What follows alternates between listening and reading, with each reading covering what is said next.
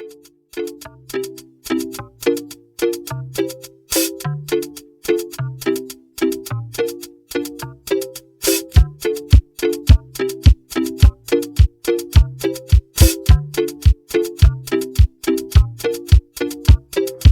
hele goede morgen en welkom bij deze nieuwe aflevering van de podcast De Ochtendwandeling.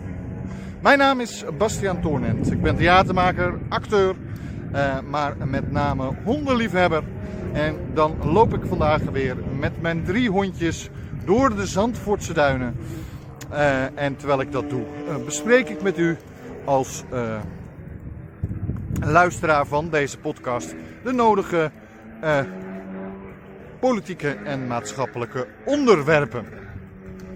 En nou kunt u deze podcast natuurlijk vinden op Spotify, iTunes en Google Podcast en natuurlijk nog veel meer podcastplatformen.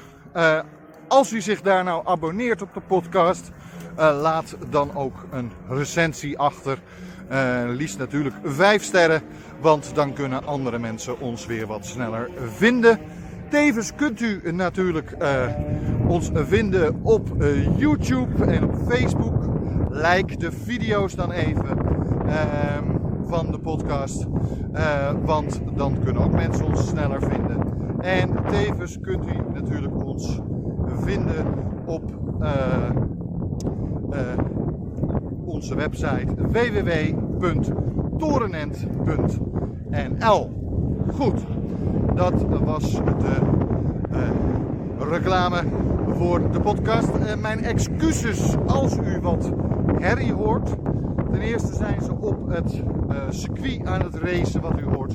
En daarnaast staat er, zoals u de kijkers van de vlog van de podcast kunnen zien, staat er toch wat meer wind dan ideaal is voor een opname van deze podcast. Goed, ik ga toch gewoon mijn verhaal doen, want het is verder bloedmooi weer.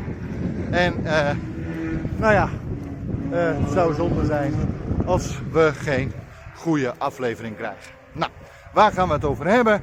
Heel simpel. Naar aanleiding wat er gisteren gebeurd is, eh, zeg ik heel duidelijk: blijf met je poten af van onze journalisten. En waarom zeg ik dat? Nou ja, voor degenen die onder een steen hebben gezeten en het nieuws gisteren absoluut niet hebben geluisterd, die weten dat er gisteren, eh, volgens mij in Rijssen en sowieso in Urk, eh, bij de ene was het een, eh, een eh, journalist van RTV Rijnmond. en de andere was het de journalist van Poont. Die waren bij, naar kerken toe gegaan. En deze kerken die hebben van tevoren aangekondigd dat zij zich niet meer aan de coronamaatregelen zouden houden. Wat in principe inhield dat ze dus geen kleine dienst meer zouden houden.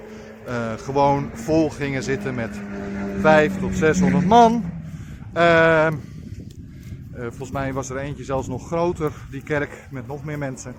Eh, en daarnaast dat ze ook niet meer de mondkapjes in de kerk zouden gebruiken. Of de anderhalve meter afstand van elkaar zouden gaan houden. Eh, dus letterlijk alle coronamaatregelen aan hun laars lappen.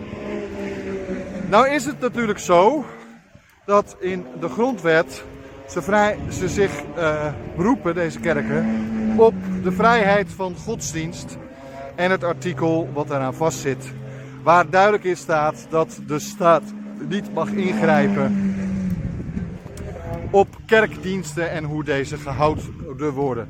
Eh, de staat heeft geen invloed op welke manier een geloof wordt beleefd door eh, een gelovige. En op zich is dat natuurlijk een goede wet.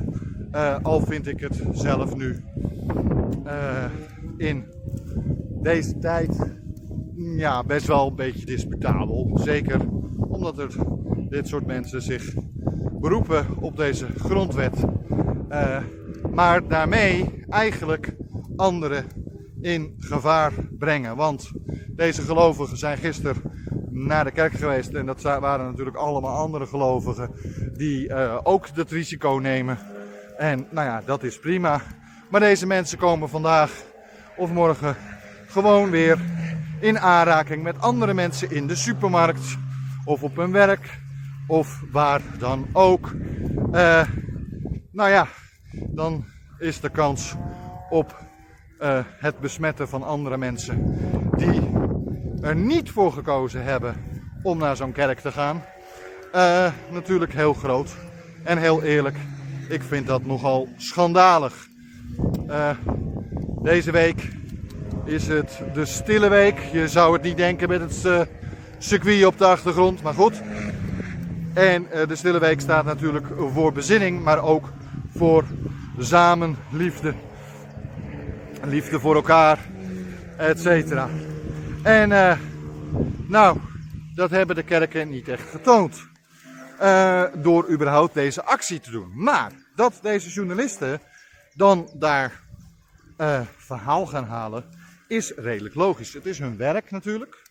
Dat is één. En twee, uh, vooral met name de RTV Rijnmond journalist. Die was gewoon werkelijk benieuwd naar waarom deze mensen deze overweging maakten. Hij ging er al van uit dat het voor de vele gelovigen ook een struggle was of ze wel of niet naar de kerk zouden gaan met dit soort diensten. En dat ze dus,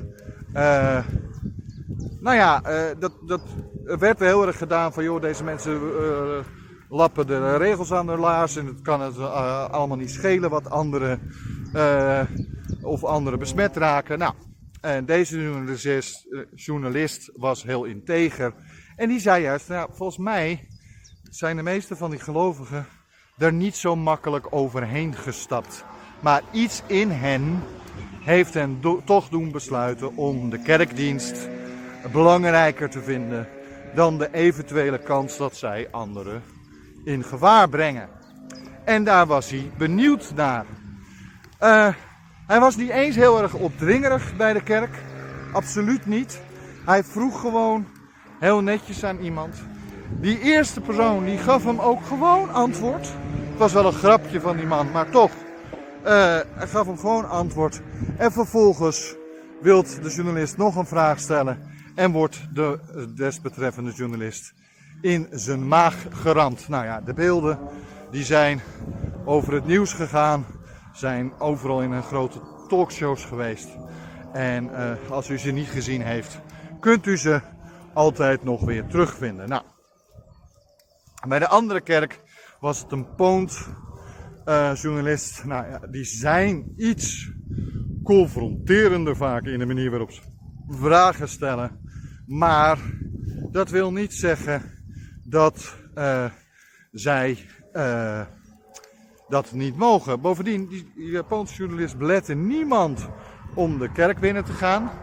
En dwong ook helemaal niemand om per se antwoord te geven voordat ze door mochten lopen. Hij probeerde ze gewoon terwijl hij daar liep, uh, vooral over de parkeerplaats, probeerde hij gewoon mensen te vragen. En uh, ja, genoeg mensen zijn gewoon doorgelopen en hebben geen antwoord gegeven. En dat is hun goed recht. Ik bedoel, nergens staat dat u de pers verplicht uh, te woord moet staan. Uh, zeker niet als gewoon persoon zijnde. En ik vind ook dat, nou ja, dat kan niemand deze kerkgangers kwalijk nemen. Wat we wel de kerkwoordvoerders en kerkbesturen kwalijk kunnen nemen, is ze hadden natuurlijk wel kunnen verwachten van tevoren dat als ze zoiets aankondigen, dat zij zich mm, gewoon kerkdiensten, volledige kerkdiensten gingen houden. En uh, dat uh, ze zich niet meer aan de coronamaatregelen zouden houden, ook binnen de kerk niet en tijdens de dienst. Uh, dan hadden ze natuurlijk van tevoren kunnen verwachten dat er vragen gesteld zouden gaan worden door journalisten. Uh, RTV Rijnmond heeft eerst uh, schriftelijke vragen gesteld. Uh, heeft uh, meerdere woordvoerders van kerkbesturen uh, benaderd om te vragen of ze voor de camera wilden komen om tekst en uitleg te geven waarom zij deze overweging maakten. Zonder per se daar een vijandig interview over te houden. Dat de kerkbesturen en de woordvoerders van die kerken dit niet gedaan hebben, dat kunnen we ze eigenlijk wel een beetje kwalijk nemen. Want daardoor uh, krijg je natuurlijk automatisch sneller dat journalisten zoiets hebben van, nou ja, dan gaan we wel op zondagochtend gewoon naar de kerk om daar eventueel mensen uh, een vraag te stellen. Uh, vooral die man van RTV Rijnmond, maar eigenlijk die van Poont Oot, waren gewoon heel netjes gekleed. Is niks mis mee. Nou, die meneer van Poont, die werd letterlijk bijna overreden met, door een auto. Uh, het meest schrijnende daarbij ook was dat er gewoon een politieagent bij was. Die die uh, man in de auto niet eens oppakte. Nou, schijnt het zo te zijn dat hij later wel opgepakt is na de kerkdienst. Want de politie wilde niet verder escaleren als zij die man voor de kerkdienst zouden oppakken. Nou ja, daar is ook nog wel hier en daar een kritische noot over te zeggen. Maar goed, dat is een keuze van de politie. Uh, ik ben al blij dat deze man gewoon voor geweldpleging wordt uh, vervolgd. Uh, ik ben ook goed dat de RTV Rijnmond gewoon aangifte heeft gedaan tegen nou ja, de mensen die hem geslagen hebben. En tegen de jongeren, met name en mannen die deze journalisten hebben aangepakt en of geslagen, et cetera uh, zeg ik heel simpel: je verdient het om in het gevangen terecht te komen. Want als jij vindt dat jij het recht hebt om voor jouw eigen grondrechten op te komen, dus gebruik te maken van uh, de grondwet en dus naar deze kerkdienst te gaan zonder dat je daar uh, je aan de corona-maatregelen zou houden. Ja, dat staat nou eenmaal in de grondwet. Dan kunnen we het discussiëren over de grondwet. Maar in feite staat u in uw gelijk. Maar als u opkomt voor een grondrecht van u, dan is het natuurlijk krankjorum dat u denkt dat u het recht heeft om een andermans grondrecht te ontnemen. De pers en de persvrijheid staat namelijk ook in de grondwet. En uh, u heeft de pers niet uh, te intimideren of dergelijke. Zij moeten gewoon hun werk kunnen doen, ook al bent u het daar niet mee eens. En dit geldt even voor ook alle mensen die continu uh, de NOS aanvallen over nepnieuws en dan nodig vinden om die mensen te bedreigen. Dit, zij doen gewoon hun werk. Blijf met je poten van ze af. Stop met die bedreigingen. En wees blij dat wij een vrije pers hebben. En vindt u Vindt u werkelijk dat het allemaal nepnieuws is en dat ze nooit de waarheid spreken? Dat mag, dat kan, dat mag uw mening zijn. Uh, en ook al zijn er genoeg feiten die uh, uitwijzen dat dat niet zo is, dan nog heeft u dat recht. Uh, maar dat geeft u niet het recht om deze mensen te belagen. Het feit dat er op demonstraties, uh, anti-corona demonstraties, iedere week weer journalisten worden aangevallen door mensen die notabene vervolgens eigenlijk zelfs de hele tijd roepen onze vrijheden worden afgenomen en we moeten in actie komen tegen de regering want ze nemen onze grondrechten af. En vervolgens neem jij met jouw geweld in principe de grondrechten van die journalist af. Dan ben je net zo fout, al niet fouter bezig. Want je bent een hypocriete zak als je dat doet. Goed, sorry. Dat was wat kwaad voor de rustige luisteraar. Uh, mijn excuses daarvoor. Ik vind het belachelijk dat dit wordt ge, uh, nou ja, langzamerhand getolereerd. En ik vind eigenlijk dat de politiek eerder moet ingrijpen. En hoe kan de politiek nou eerder ingrijpen? Nou, één, geef gewoon vanuit de minister van Justitie de opdracht aan de politie om hoe heet het, uh, journalisten direct te beschermen. Twee, zorg ervoor dat zij iedere ding opbreken die ervoor zorgt dat er geweld gepleegd wordt naar journalisten toe. Want persvrijheid staat hoger dan de, in mijn ogen, dan de, het recht om uh, te demonstreren. Als de demonstranten pers gaat aanvallen, dan uh, zijn ze zelf net zo hypocriet als dat de staat is. En twee, en, en drie, uh, ik vind dat het snelrecht toegepast zou moeten worden. Ik ben normaal gesproken helemaal niet voor strenge straffen. Maar het feit dat mensen journalisten aanvallen, vind ik heel erg. Uh, en zeker omdat ik persvrijheid zie als een groot goed, omdat diezelfde pers juist de regering wel controleert. Uh, wel ervoor zorgt dat er zaken aan de licht komt. Kijk, Pieter Omzicht en Renske Leijten, die waren er nooit achter gekomen achter die hele toeslagenaffaire. Als de RTL 4 uh, journalisten niet door waren blijven spitten. Het is een soort, zij zijn, uh, RTL 4 en zo zijn verder doorgegaan. En doordat die door bleven gaan, kon Omtzigt en Renske komen aan informatie die hen zelf niet bereikte. Omdat de ministers het nodig vonden om de Kamer niet genoeg te informeren. Het feit dat die pers daar een onderdeel van is, is essentieel. Dus zie journalisten dan maar net zoals dat de politie en uh, ambulancepersoneel wordt gezien. En als ze aangevallen worden, uh, dan moeten deze mensen gewoon streng gestraft en gepakt worden. Uh, zo simpel is het gewoon. Zie ze maar net als onze hulpinstanties. Daar zijn de straffen tegenwoordig strenger bij geworden. Daar is er snelrecht voortaan toegepast. Doe dat bij journalisten ook maar. Want pers en de vrijheid van de pers is een zo'n groot goed. Zonder persvrijheid bestaat er eigenlijk geen democratie. Nou, wat kunnen wij zelf doen? wij zelf als luisteraars, u als luisteraars, maar ik ook als, als uh, opiniemaker, en dat doe ik hierbij ook, is zoveel mogelijk geluid maken over het feit dat dit niet moet kunnen. We moeten het niet meer accepteren, uit welke hoek dan het ook komt.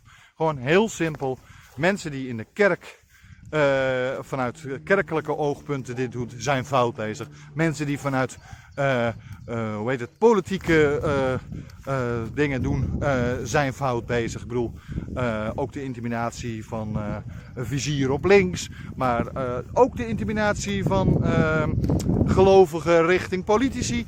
Allemaal fout bezig. En wij kunnen het aan de kaak stellen door continu erop te wijzen en het niet goed te keuren. En hou op met alles maar over te nemen van Trump en alles maar te roepen als fake nieuws.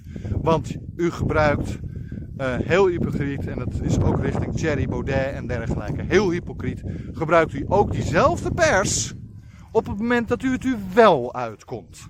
Zoals nu met het politieovertollige politiegeweld.